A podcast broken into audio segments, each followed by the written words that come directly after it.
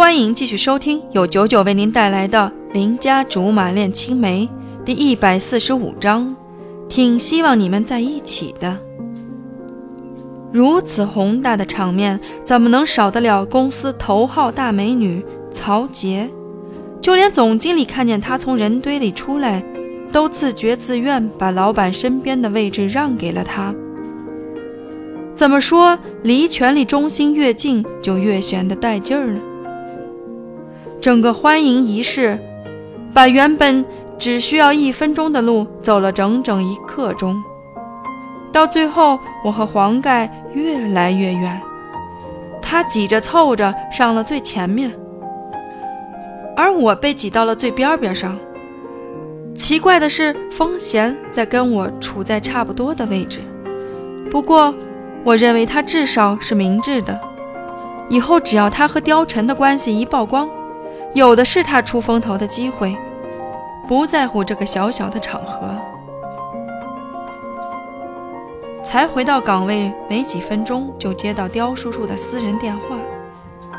他说想见见我，我有点懵，是有什么需要在今天说的？你帮我盯着点，我拉肚子。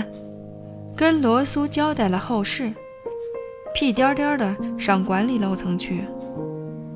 敲门进去，刁叔叔正坐在沙发上，看起来比生病之前瘦了些，感觉西服不是那么撑得起来了。老板，您找我什么事儿？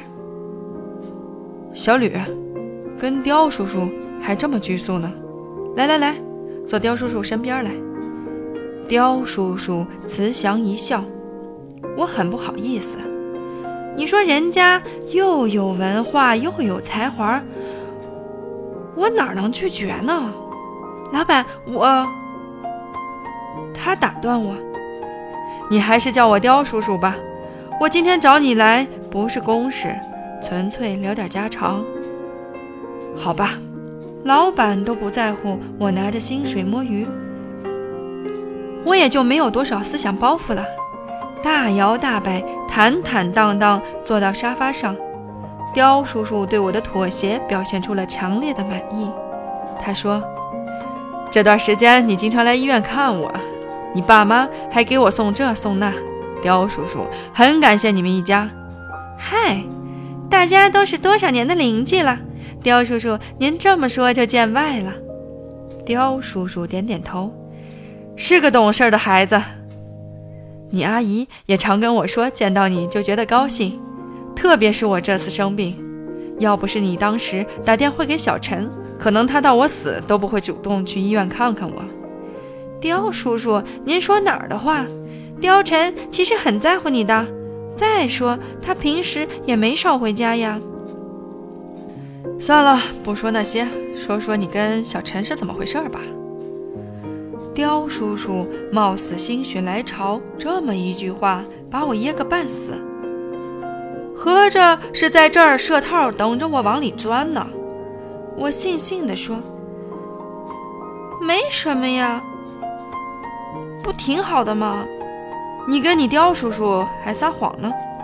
他面上全是笑，我可着实心惊胆战了。莫非？”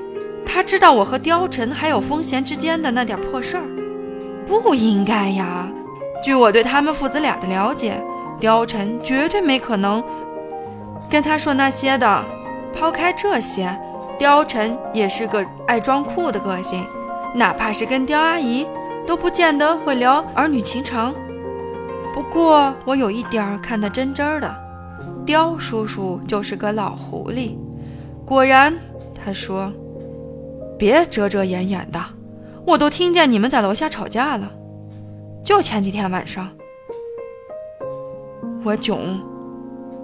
照这么说，是不是全小区都知道了？我赶忙解释，没有吵架，我们是在进行学术讨论。小吕，再装下去可就没意思了。你看，刁叔叔也不是个死板的人。再说，我和你刁阿姨都挺想你们在一起的，说什么都不会拦着的。